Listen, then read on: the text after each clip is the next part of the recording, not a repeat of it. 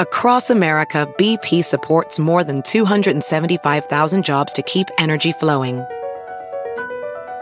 Jobs like updating turbines at one of our Indiana wind farms and producing more oil and gas with fewer operational emissions in the Gulf of Mexico. It's and, not or. See what doing both means for energy nationwide at bp.com slash investing in America. What do eight bags of concrete mix, a cooler full of 30 pound sea bass, and a 10 inch compound miter saw have in common? They're all things that are easier to load in and out of the bed of the new F 150. Thanks to its new available Pro Access tailgate that's also a swing gate. The new 2024 Ford F 150. Tough this smart can only be called F 150. Available starting early 2024. Pro Access tailgate available starting spring 2024. Cargo and load capacity limited by weight and weight distribution. To get the Crime Writers on After Show right now, go to patreon.com slash partners in crime media. I'm Rebecca Lavoie, and this is Crime Writers On.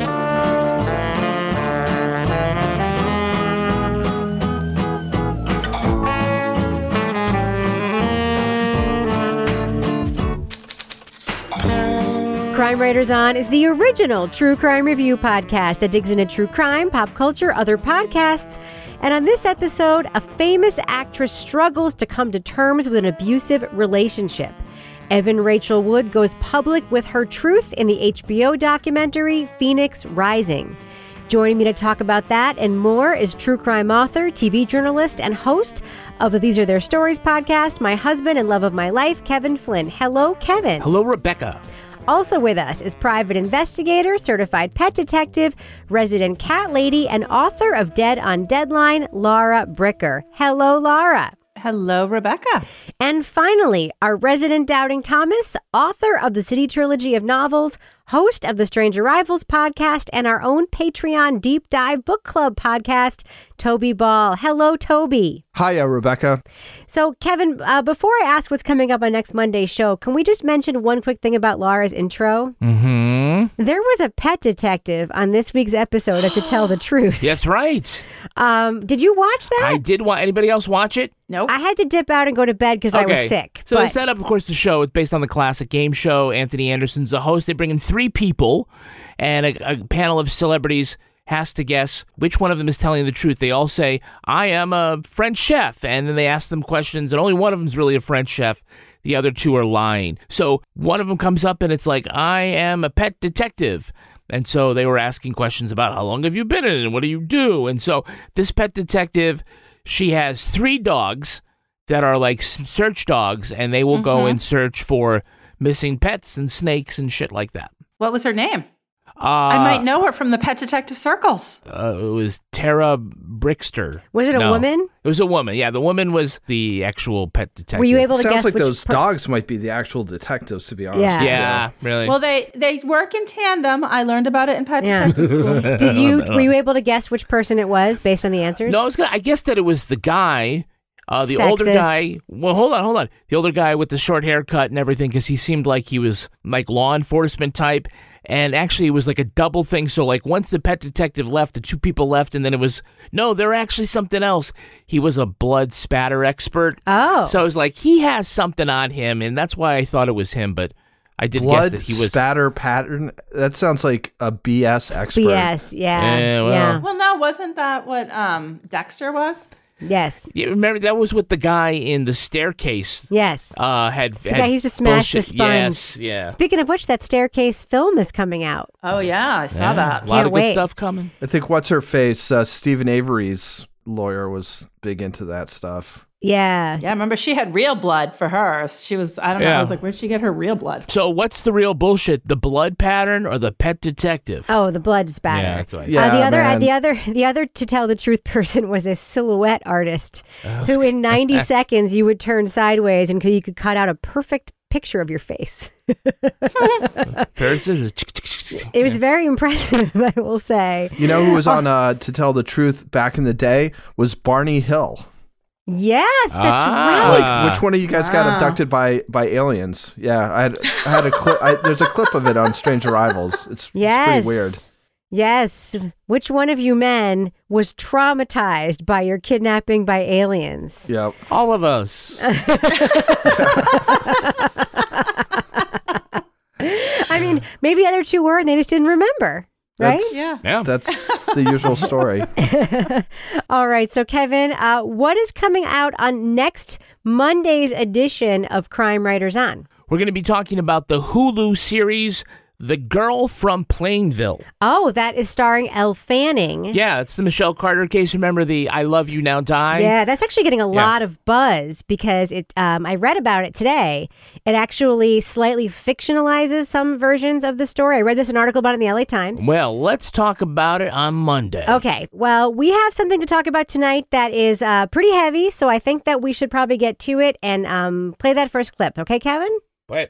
All right, let's play that. And my friends and I looked at each other and we literally said, Who is this Marilyn Manson wannabe? Teenage actress Evan Rachel Wood turned heads with her unlikely relationship with much older shock rocker Marilyn Manson. Behind the scenes, the musician's love bombing morphed into physical, emotional, and sexual violence. My night terrors were really bad.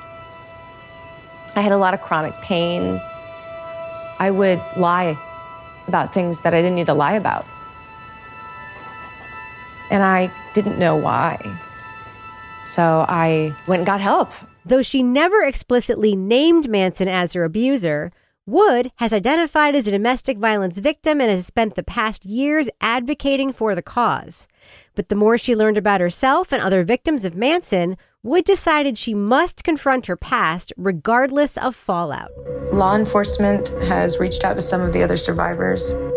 And once Brian finds out that there's an investigation and the survivors are speaking to each other, I don't know what he'll do. He'll know that he's cornered and he's a dangerous person. The two part HBO documentary Phoenix Rising lets Wood tell her complete story for the first time. She recounts the evolution of a classically abusive relationship elevated by a world of rock and roll excess and violence as an art form. It also shows in real time her struggle with the legal system and threats from Marilyn Manson fans. Spoiler alert. We are going to be talking about plot points from Phoenix Rising, so if you want to remain spoiler free, go to the estimated time code in our show notes to hear our thumbs up or thumbs down reviews. So, Kevin, you were hesitant going into this documentary. Why? Well, because, you know, I feared that this might be, when it headlines a celebrity like this, that it might be a celebrity playing tourist in the world of domestic violence. But I was, uh, I hate to use the word pleased, but I'm so glad that it wasn't that. And I was so shocked at Evan Rachel Wood's personal story. I mean, we kind of knew bits and pieces of it. I wasn't following it very closely, but this is a real personal look and a gripping look at her story. And yeah, I, even though we do see her kind of doing other things within the movement, the focus remains on her, and that's for the best. Yeah, I just kept thinking, Laura, this entire time I was watching this, you know, we have seen and reviewed things that Evan Rachel Wood has been in on this show, namely Westworld, in which she plays a character that is a robot that was built to be abused and raped. That was front of mind for me the entire time I watched this. What were you thinking as you watched her tell this story? I just kept like having certain things, like certain words that I was just like, this is brave, this is raw, this is real. And also, holy shit, I can't believe she was acting and taking jobs and doing all that she was doing while all of this horrific, violent, sadistic abuse was happening.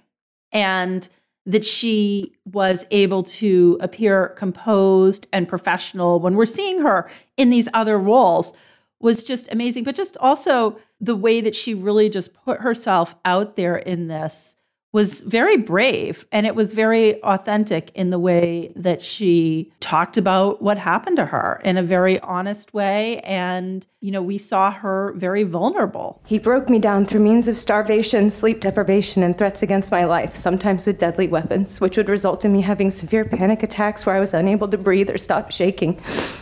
Sometimes he would not allow me to sleep until I participated in acts of fear, pain, torture, and humiliation.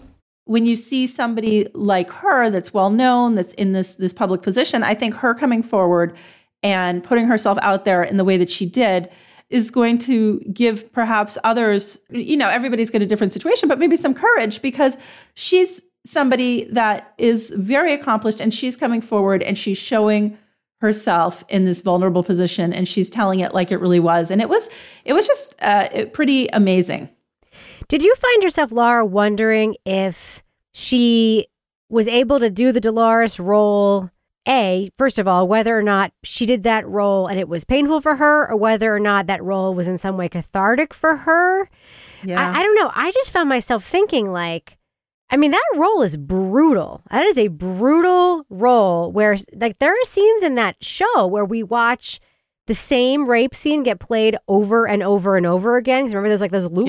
Yep. Like, I, I did find myself wondering, is like, is this in some way? I mean, first of all, is this her? Is just her reenacting her own trauma, or maybe this is in some way her like catharsis. I don't know. I mean, I just, as a woman, I just couldn't even wrap my head around it. Yeah. Or is she at that point like totally dissociated and, and just somehow able to pull it off? I don't know. Yeah. So, Toby, let's just talk about the Marilyn Manson thing. At one point, he is described by someone in the documentary in a way that it was just so perfect the wolf in wolf's clothing, right? But like the whole nonconformist vibe he's able to sort of play this thing and we see him in these clips like well you know let's you're not supposed to do what you're not supposed to do. Maybe that's your religion not not your daughter's religion not do, you know this whole role of not doing what society says being an outsider. But that has other connotations in this case too. Can you just talk about that a little bit? There's a few things going on i think. But you know his sort of shtick and I guess I didn't really have much of a sense of Marilyn Manson. I kind of thought he was sort of a buffoon, but you're not wrong. Yeah, but not this kind of buffoon, I guess. But but the whole, you know, reject the morality that society's kind of foisting on you. Feel free to be yourself and, and be a nonconformist. There's a certain level at which that's probably an empowering message for particularly adolescents who are feeling alienated but the the thing is is that there's this huge like vast group of actions and behaviors that fall under sort of nonconformist and some of them are bad you know? And i think it's easy for him to use this sort of very hardcore nonconformity as a way of excusing his sadistic behaviors and justifying them and saying you know i'm pushing boundaries this is like revolutionary or whatever. There's two levels to what I do. There's the artistic level, which is meant to reach people who are open minded and enjoy things like music. And then there's uh, the provocative level that's meant to piss people off. I think that kind of, I don't know if in his mind, but I think in other people's mind, kind of gave him more leeway to act in ways that would be bigger red flags if it was for somebody else. And I, I think probably gets people in the mindset that stuff that he's doing should be expected more. Again, like his persona, I kind of always sort of felt that that was like directed towards like 16 and 17 year olds, you know, mm. mostly is like, you know, when you're really ready to give the finger to the man and do what you want to do. But there was like this much sort of darker, more narcissistic misogynistic, sadistic side to it, which he kind of hints at in a way that seems like it's almost like play acting in his stage and in his videos, except for the one where he apparently raped his girlfriend. Yeah. But then there's a reality behind it that's super, super dark and, and criminal and real. You know, Toby, the thing about like celebrity personas is, is that sometimes the extreme cases they actually provide the cover. Like with Cosby, the reason he was able to get away with it for so long was that his persona was he was saintly, right? So no one would ever suspect him of doing those things. But Manson's persona, gee, his cover is the same as Michael Jackson's, where it's just a little too on the nose, right? That it seems like, well, no, he's this is like a performance art, right? So it's he talks about, oh no, this is high art, and it's all his violent Nazi dog whistle goth persona things in, in concert. Like, well, he, he's so smart when he's talking about it. That's like all in act. Alice Cooper, Ozzy Osbourne, you know, they were kind of like in the same vein, right? Ozzy Osbourne was But- a sweet dad who pretended Right, to eat right. a pigeon head. Well, that's what I'm saying. Alice Cooper, you know, had the snake and the in the eye mascara and stuff like that. But off stage, they weren't anything like that. But the fake Manson is not the stage presence Manson. We find out no, the fake Manson is the one who's talking all highfalutin about nonconformity and high art and shit like that. It's like no, he's just a sadist, you know, and a Nazi.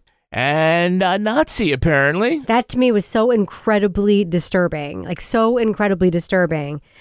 So, Laura, you have to appreciate like a good like buddy detective situation, right? And that is what uh, Rachel and her friend, I think it's Illma, have here, where they're sitting in their house combing through evidence and emails.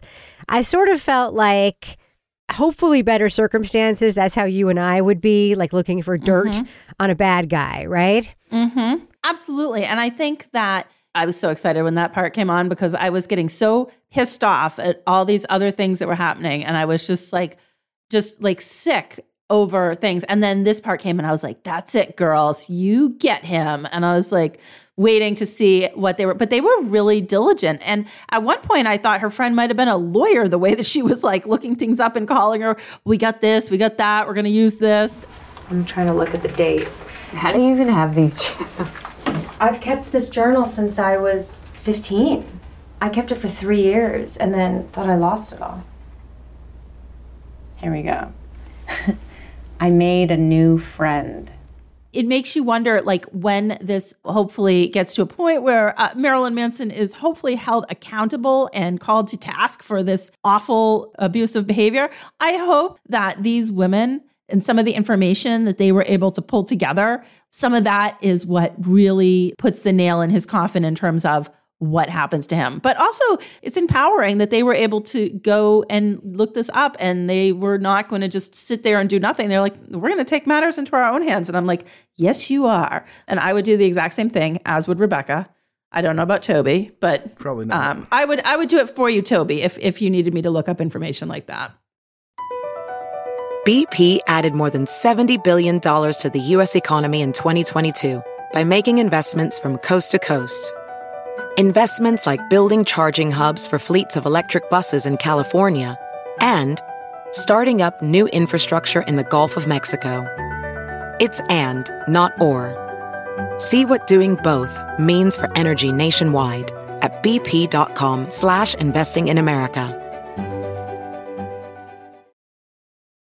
Ophthalmologist Dr. Strauss has seen firsthand how the metaverse is helping surgeons practice the procedures to treat cataracts. Cataracts are the primary cause of avoidable blindness. He works with a virtual reality training platform developed by Fundamental VR and Orbis International to help surgeons develop the muscle memory they need. The result? More confident, capable surgeons. And even more importantly, Patients who can see. explore more stories like Dr. Strauss's at meta.com slash metaverse impact. What do eight bags of concrete mix, a cooler full of 30 pound sea bass, and a 10 inch compound miter saw have in common? They're all things that are easier to load in and out of the bed of the new F 150. Thanks to its new available Pro Access tailgate, that's also a swing gate. The new 2024 Ford F 150. Tough this smart can only be called F 150. Available starting early 2024. Pro Access tailgate available starting spring 2024. Cargo and load capacity limited by weight and weight distribution. Guys, let's lighten up for a second here and talk about some business. All right. Let's talk about uh, what we have going on on Patreon. What do we have going on on Patreon, Kevin? Well, right now you can get our latest episode of Married with Podcast. you can. Yeah, one of the topics we discuss is how do I tell my conservative parents about my polyamorous relationship? Yes. The answer is don't. No. Yeah, I was about to say that seems quite obvious. The answer is it's, it might be more complicated than we are able to explain. Yeah, there's only two of us in this relationship. Get so- the lawyers involved. Yeah. Uh, also, we've got a new episode of Leave It to Bricker coming out, as we know that Laura was hosting everybody at last weekend's Exeter Lit Fest, where Toby and I also joined in some of the fun festivities. We'll talk about all of that on next week's after show. But uh, Laura is sharing her adventures. Yes. Also, it's not too late tonight if you're on Patreon and you're supporting us at the Crime Writers on sponsor nation. level- What's the level? That sounds good. At that level, well, you can tune in live to Toby's recording of the next Deep Dive Book Club podcast. He's going to be talking about the library book. It's like a fake book title. It's not a fake book title. It sounds like the title, like it's like a slug title for like you haven't decided what the book is going to be yet. So you're just like, we're just going to call it the library book. yeah, and was it it's Susan Orleans? Is that the Orlean? Orleans? Yeah, yeah. She's a great writer, and she's written some some really good books. And a wonderful wine drinker too. Yes, she has quite a social media presence. but uh, yeah, so it's me as usual, but with Janet Varney and Sarah D. Bunting and Dr. Shiloh from LA Not So Confidential. Kevin, you know about Susan Orlean's famous drunken Twitter escapades, right? Oh, I I do. It was hysterical. Yes. Yes. When it kept going on and on. She took to Twitter on. and, she was like, FYI, guys, I, Susan Orlean, am drunk. Oh. and I've and I've pissed off my entire family, and they're really angry at me. Uh, so uh, we have one last piece of business, Rebecca. yes, Kevin, before we do, though, how do people get all that Patreon content? Oh well, it's at Crime Writers On.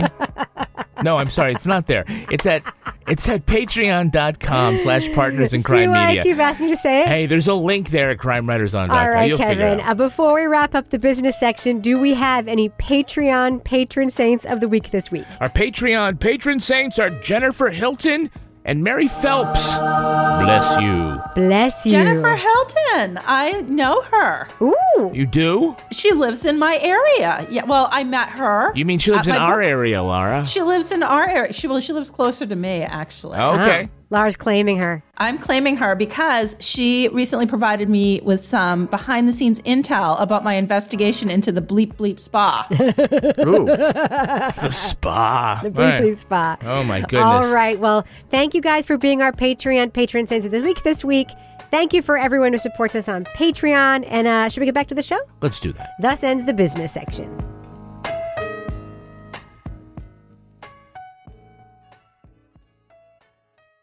Toby, one of the things that I really want to talk about here is Evan's family because that's a big part of the story. Now, she grew up in this family of actors.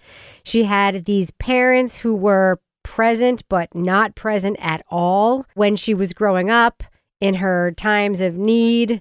Um, can you just talk about how that plays out in the film? Because she has relationships with them now, in particular with her dad now, but and they're in the film, but there really is a very classic American story here of, you know, a child of divorce then going through this journey and also of a child actress who became a professional at what, like six or five? She got her SAG card and then was an actor, a working actor from when she was very young. She never stopped working. You know, she got her first big film when she was 15 ish. She filmed 13 when she was 14, I think, or she, she had a film before that. But then she, she never stopped working after that. And she just worked constantly, constantly, constantly. But really, a very classic American story behind that uh, with these family dynamics. What do you think about all that? Right. So she was in an acting family. She was homeschooled and sheltered enough that she was very sexually naive at a very like advanced age. Yeah. I mean, it, her parents separate, and it sounds like it's a pretty raw situation, like before they do. And I mean, my sense was her her father's a narcissist. You know, there's times when Evan Rachel Wood is in crisis and tries to get in touch with him. He's like, "Oh, I've got to play tonight. You know, I'm acting tonight." And she's like, uh, "Okay." And he says later, "Well, you know, when I was sick and my kids came, and I didn't realize that that's what you have to do. That's how you, you know, support."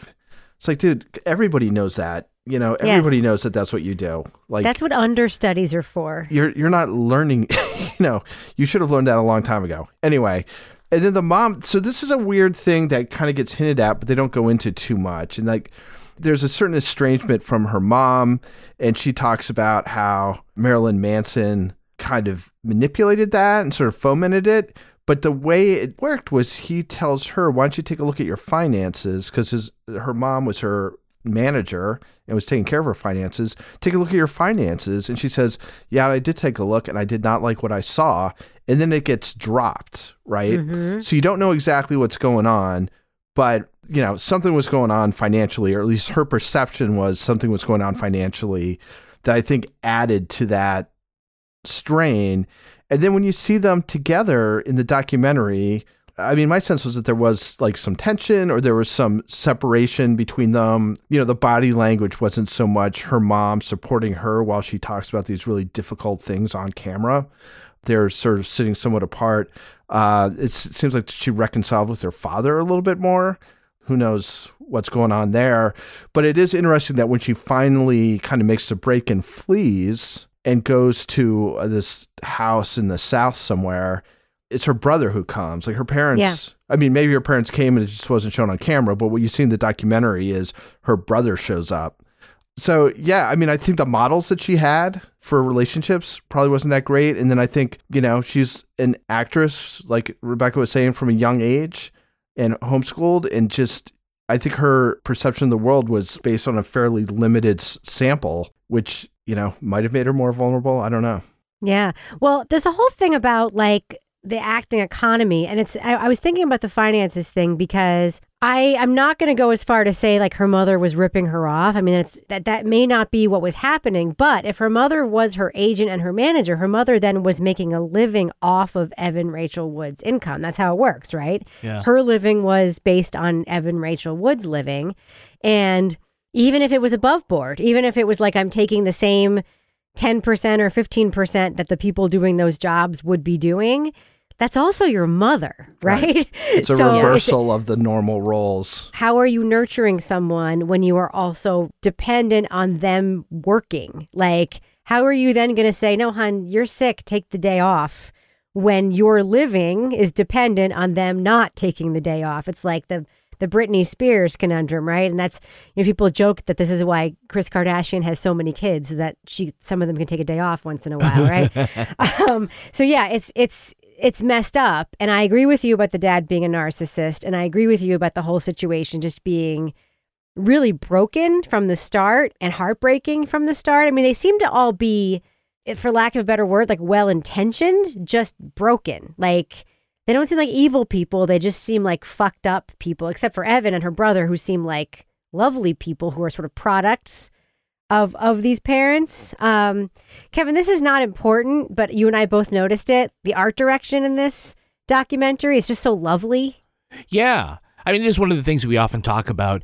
Uh, you know, you don't want to do necessarily a lot of recreations, but you have to come up with some kind of B roll. They did some art here, and it was very evocative of like uh, Highlights magazine or Little Golden Books. It, it looked like a, ch- a, child's literature.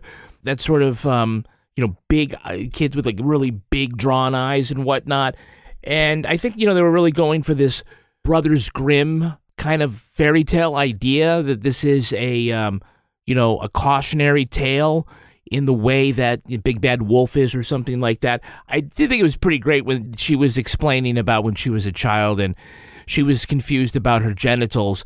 They happened to have like all of a sudden these squid tentacles coming out from under her dress. I think it was it was one of the few moments of levity in this story of growing up. I remember looking at my genitals one day as a young girl and thinking, "What is this? I don't even know if this is right." And having no way to ask anyone. But I just remember thinking like there's no way that's right. but that was also such a great illustration of her naivete when she like saw her own private parts and she was like i think i'm the only one in the world with these. Yeah. But then the way she found out she wasn't was by seeing porn. And she's mm-hmm. like oh thank god. Thank god. Because she had nobody I to she had nobody to ask like, true. I don't think that probably the only person in the world ever to have that no no that she's. But, not. but, but, but, but, yeah but yeah, imagine yeah. growing up in a world where it's like she's in that world. Yeah. And like but that's like it's another data point on a certain it's another data yeah, point yeah, yeah. exactly. And then to be so old. And then you're also in films where your first kiss is on camera when you're 14 years old with what, like a 20 year old guy. Mm-hmm. And I forgot. I mean, I've actually, I remember seeing 13 and I, I know, I remember Evan Rachel Wood as a child actress. But Laura, it didn't occur to me how completely sexualized every single role she had was when she was a young person. What did you think of that series that you saw that she kept getting cast again and again and again? As like the sexy Lolita temptress when she was a teenager. Yeah, well, and I think that sort of like warrants like a larger conversation because she's clearly not the only young child female actress in Hollywood that was sexualized, you know, at that young age. But I think it's like she has that one role and then that's how she's she's cast. You know, there's no going back, but it's like, you know, moving to Hollywood, her parents are separated. She's a child star. She's in that uh, it was like 13 was the movie, right? Yeah. About messed up teenagers. Yeah. And she's 14 and she talks about how, you know, it was uncomfortable because she had to make out with this like 20 something year old and she had never like kissed before. And then when that came up later was when she's now with like Marilyn Manson and the extent of her like sexual experience is like her on screen experiences. But, you know, they really did a good job framing that with how not only it fit into the bigger context of Hollywood, but also how that then played into the role that she then found herself in when she gets involved with Marilyn Manson and how there was sort of this skewed version of it was just her perception of sexuality was so different just because of those experiences that she had. But that doesn't negate any of the horror which again was i say this every time we watch one of these documentaries but this particular sexual assault physical abuse and just the level of torture and mind control and everything was so horrific that it just was on a different level for me. Yeah. I, I don't know about you guys, but this, I, I, was like, one of my friends when I started watching this was like, buckle up. And I'm like, oh man, Yeah. this is just. It was really bad. Can I ask you guys a question here that I, I'm just I can't figure out? I don't mean to be obtuse, but it seems like part of the the drama around this is that she has yet to identify Marilyn Manson. Everyone knows that's that's, that's why? not. yeah, like why is why is that really a big secret yeah, at no, it's the not. time? It's not And a is that- secret. It's a big deal for her to say because Right. when she says it, she knows she's going to be vulnerable to him. Uh-huh. It's making her legally liable. It's making her liable. Like, it, like Okay. she's still shielded by his fans. Some of his fans are still saying, "Well, she's never said his name or whatever." Right. It's making her more publicly vulnerable. Okay, because for us, I mean, like you know, it's like well, there's this famous relationship. It's like, well, who else could it possibly be? You know, so it just Absolutely. it seemed like okay. it- thank you for providing that. I was like, it's, well, it's- why? It's one thing to say, as a famous person, I was a victim of sexual domestic violence. Another thing to say, as a famous person, this other famous person committed Yeah. sexual I domestic I kind of lost the distinction between revealing the abuse and confirming the abuse. Yeah. here, which is okay. Okay, so yeah, but it is different. I mean, when you put someone's name in the public sphere and commit them, accuse them of a crime, it's different than saying I'm the victim of a crime. You know what I'm saying? Yeah, yeah. It's just there, there is a line to cross there. Okay. So I, I just have a question too, just about sort of the casting thing. Because Toby, I found myself thinking about this because there's a lot of young actresses who get typecast like in highly sexualized roles, right? The thing that occurred to me about Evan Rachel Wood was is that she was cast in a lot of like prestige, like art film. I mean, she was cast with Holly Hunter in like a highly sexualized role. Like she wasn't cast in like these B D movies. Like she was in well reviewed, arty, A list kind of projects in these roles. And I wonder like how that kind of played into her lack of protection in a way and sort of like the invisibility of the abuse and our inability to believe that she could be in a situation like this. It's weird to me because I think that like it almost made it like how could Marilyn Manson be as bad a guy as we think if he's with this woman who is you know it's one thing I don't know it's like I don't know if I'm saying it right but it's almost like being with her gave him cover in a way like that's one of the reasons why she may have been appealing to him because she was of a different like genre of star. Because previously he was married to Dita Von Teese, who was this um, burlesque a burlesque dancer. She's also very beautiful and very famous, but for from like a different sort of like class of celebrity. And I think Evan Rachel Wood was sort of like from this more A list, pristine, obviously much younger. But I wonder if like she appealed to him because it maybe like felt like it gave him more cover. Because that's I kept getting that vibe. Yeah, I don't I don't know. The whole thing like I could see where again she would find his message when she's 18 to be fairly Mhm. compelling, right? But beyond that, I mean and she talks about it at first that she was not like initially attracted to him and stuff and that that in fact, you know, it was over the course of time that he sort of groomed her or seduced Yeah. her or however you want to, you know, characterize it. Yeah, I just, you know, I, I was sort of, you know, a little surprised by the lack of sort of, I don't know if infrastructure is the right word, but like support that Evan Rachel Wood for somebody who's very well known actress and I'm sure, you know, must have had plenty of money. The fact that she didn't have anybody who was looking after her at all in this Yeah. situation. And then, you know, when she picks up and leaves, I mean, she just goes with her kid to this house. I was like, you don't have like people. You don't you don't have like a yeah, a person or two who can go with you and like buy your groceries and get your stuff set up. I mean, you just got to do this all by yourself.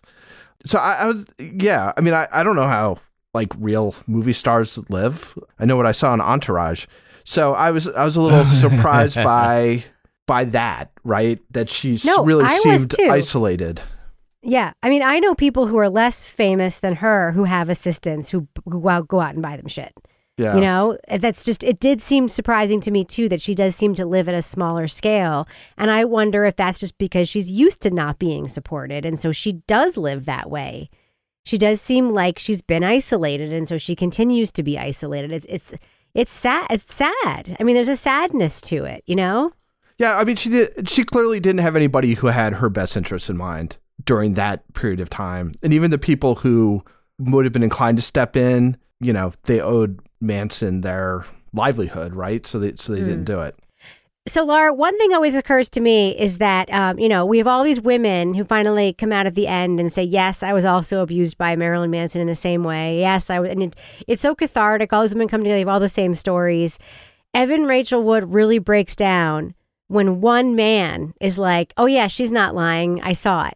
And that's all it takes. It always takes like a man, right? To say, yes, this really happened to make you not feel crazy. Can you talk about that? Yeah, I think that was one of the most powerful scenes in this whole documentary. And I think because of the setup, the backstory, when she was talking about when Manson would just be like smashing things after and like just throwing shit everywhere and like hitting her and doing everything else. And people are seeing it. And there was this one scene she described where she was like, looking at somebody that worked for him, like who was about to shut the door while Manson is just like having this berserk moment. And she's like, Don't leave me here. Help me, help me. And he just shuts the door. And you hear so many stories about the people that are working around him just like turning away. And they're like, ah, okay. So when you have one of those people that was, you know, so blatantly just enabling this behavior come forward, I just can't even imagine how just overwhelming that was for her because it was such a break from I don't want to say the company line, but like such a break from like that company line of the people around Manson just not validating anything real that actually happened and just carrying on and letting him do all this shit. So that one man who came forward was then with the women. I thought that was very, very powerful. And I think that that part was just like, there is so much horrible, horrible, just nauseating to watch parts of this. So when you have that moment, it's like, okay, it's not totally hopeless. There are some people that might actually have a conscience and might actually not be total assholes surrounding this guy, you know? Yeah, and unfortunately, that's very often what it takes when, you know, you could have all the women in the world step up, but as soon as one man does, people pay attention, right? VR training platforms, like the one developed by Fundamental VR and Orbis International, are helping surgeons train over and over before operating on real patients. As you practice each skill, the muscle memory starts to develop. Learn more at meta.com slash metaverse impact. Whatever job you need to do out there, grab the right tool to get it done. The new F 150 with an available hybrid engine and up to 7.2 kilowatts of pro power on board to power things on the go. It's not a tool you'll hang in a tool shed, but you can certainly use it to build one.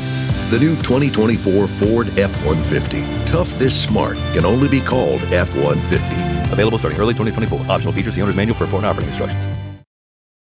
Dealing with mess can feel like an impossible task. It just keeps coming back. Well, today we're brought to you by the organization experts, IKEA. IKEA knows we all have those areas in our homes consumed by mess, whether it be that chair that collects all your clothes or the monstrous pile under your bed. That's why IKEA makes affordable wardrobe organizers, underbed storage, and other solutions to help you easily take back that chair and conquer the mess monster under your bed. Visit IKEA to explore more. You can't afford mess, so IKEA makes storage affordable. All right, so let's do what we do. Let's let our listeners know should they check out Phoenix Rising. It's a two part documentary on HBO Max about Evan Rachel Wood telling her story of abuse and survival at the hands of Marilyn Manson. Lara Bricker, what do you think? Thumbs up or thumbs down for Phoenix Rising? I'm going to give a thumbs up, not because this is something that was easy to watch, but a thumbs up because the fact that Evan Rachel Wood, this is basically her story.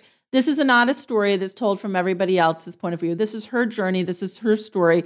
And she puts herself out there in a way that is very different than we have seen her before in, you know, Westworld and other movies and, and things we've seen her in. And so to see the story through her eyes, through her lens, was extremely powerful. And it was very, very brave. Now, I would say it was also probably one of the most disturbing things that I have watched in terms of the level of torture. I mean, there was one scene we didn't even talk about it in our review where like there was like electrocution of genitalia. So if if you are somebody that's going to be triggered by this, you may not want to watch it, but I think it was again just another in sort of a string of these same type of cases where we see powerful men in Hollywood and powerful men in music and powerful men finally being exposed. And I think that having Evan Rachel Wood be the one to tell her story in this way was just, I thought it was very powerful. To be clear, we don't see that scene; we hear about it. Just for Yes. listeners who Yeah, yeah, yeah, yeah. to this Sorry, part. sorry. Uh, Toby Ball, what do you think? Thumbs up or thumbs down for Phoenix Rising? Yeah, so a couple things. One is like if you hear about like what this is about and you feel like you might be triggered, like you probably will be. I mean, the stuff you hear about is really really difficult and I think, you know, would be really much harder if it wasn't so clear that Evan Rachel Wood is sort of in control of what's going on. And so it's on her terms, which I think makes it sort of bearable. That being said, the story is rough as as anything that I think that we've we've reviewed or at least close to it. Um, it it's really well done. Evan Rachel Wood is, is is compelling and smart and, and and able to you know be insightful and articulate about trauma in a way that I think I, I found you know sort of compelling and affecting. You know, it's hard to say "Ah, you gotta go, you gotta see this because it is it is it's it's super super tough, and I know that there are people who I know who I would definitely not recommend it to because I, I think it would be too disturbing for them or be triggering. But if it's something that you feel like you can handle, I mean, it's really, really well done. I think the fact that she wants to tell the story makes it the kind of thing that should be heard.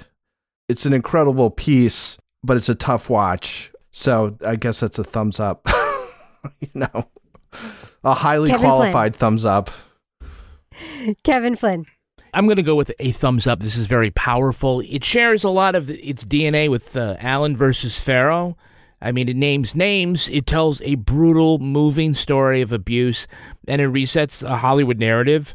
The bonus, though, this time for this documentary is that we see much of this happening in real time with uh, Evan trying to not only come to terms with her traumatic past, but also move the ball downfield in the legal system to see something done.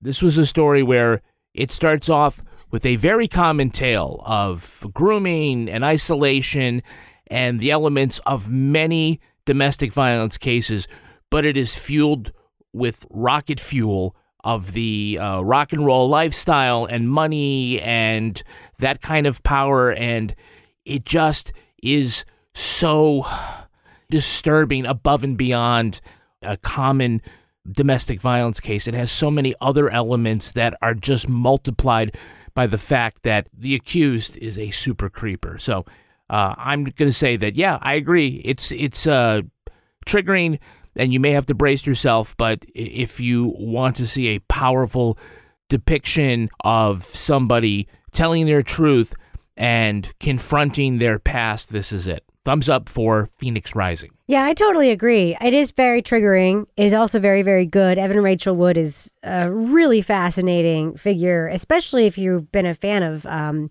Westworld and contemporary media that she's been a part of.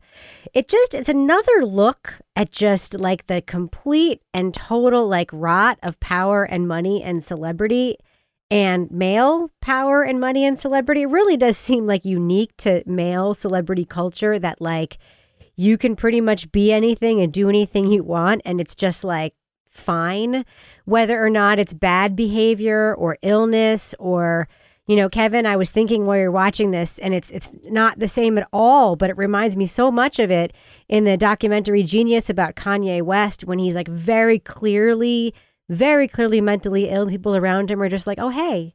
And he's like he's not well but Mm-hmm. like people executives are just on the phone with him just pretending like it's fine because that's just what they do you know? And people are around this man marilyn manson who's clearly an abuser clearly doing things that are harmful and closing the door because that's just what they do. This is just the way that rich and powerful men just are. If there's money on the table they just ignore it um, and it's just heartbreaking in this instance because it's women in this instance who are paying the price. And I don't know. I just think we need to see it. I know it's difficult, but I think we need to see it. And I think that if you're tempted to look away, but you can handle it, I think you should watch it. So thumbs up for me for Phoenix Rising. I think it's a must watch if you can on HBO Max.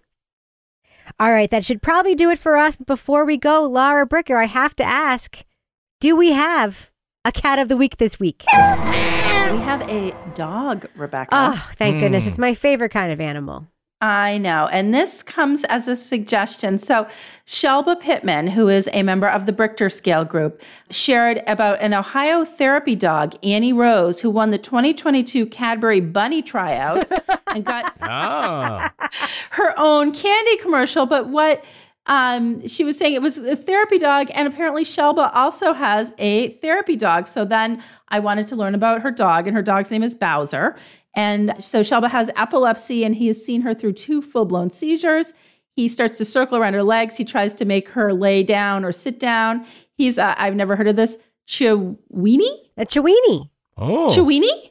A And after she sits down, he'll sit on her feet to make sure she's not walking.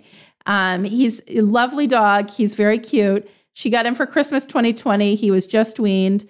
And um, does he eat some Chiweenies? He does. So the lady Kathy that gave Bowser to Shelba said he was uh, the littlest boy with the loudest bark, and she was in love the first time she held him. So I love uh, therapy animals, and I love this story. And by the way, I love the fact that this dog won the bunny contest, and he has ears on his head. So many things about this made me happy.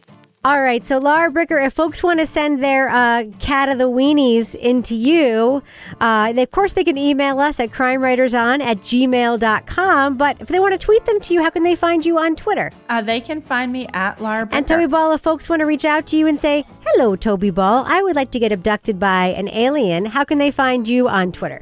At Toby Ball NH. Of course, because you are the expert on where the aliens can find everyone. Exactly. And Kevin Flynn, folks would like to, if folks would like to reach out to you and say, "Hey, Kevin, thank you for taking care of Rebecca during her horrible week of illness," how can they find you? I'm at Kevin P. Flynn. And if you want to follow me on Twitter or Instagram and see how high I am on Afrin, you can find me at Reb Lavoie. You can also follow the show on Twitter at Crime Writers On, and please join our incredible community in our official Crime Writers On Facebook discussion group. Just go to Facebook, search for Crime Writers On. You'll find our regular page, and then hit join the group. Support the show at patreon.com slash partners in crime media. You'll get the Crime Writers on after show. You'll get Married with Podcast. You'll get Lara Bricker's Leave It to Bricker podcast. And you'll get Toby Ball's Deep Dive Book Club podcasts. Our theme song was composed and performed by Ty Gibbons. Our line editor is the very handsome Olivia Burdett. The executive producer of this program is Kevin Flynn. This show was recorded in the Yoga Loft above the Bodega in Bay St. Louis, Mississippi studio, otherwise known as Studio C, the closet in our New Hampshire basement, where we would burn all of our Marilyn Manson CDs if only we had any Fuck Marilyn Manson guy. CDs. On behalf of all the crime writers, thanks so much for listening. We will catch you Later. later. Uh, you're in in a new location, so I'm in my office. wasn't that the first time you did recorded It from was the your first office? time I did it, but I, I like doing it in the office. It's kind of like I don't know. Joby, Laura likes doing it in the office. I don't. Right on, man.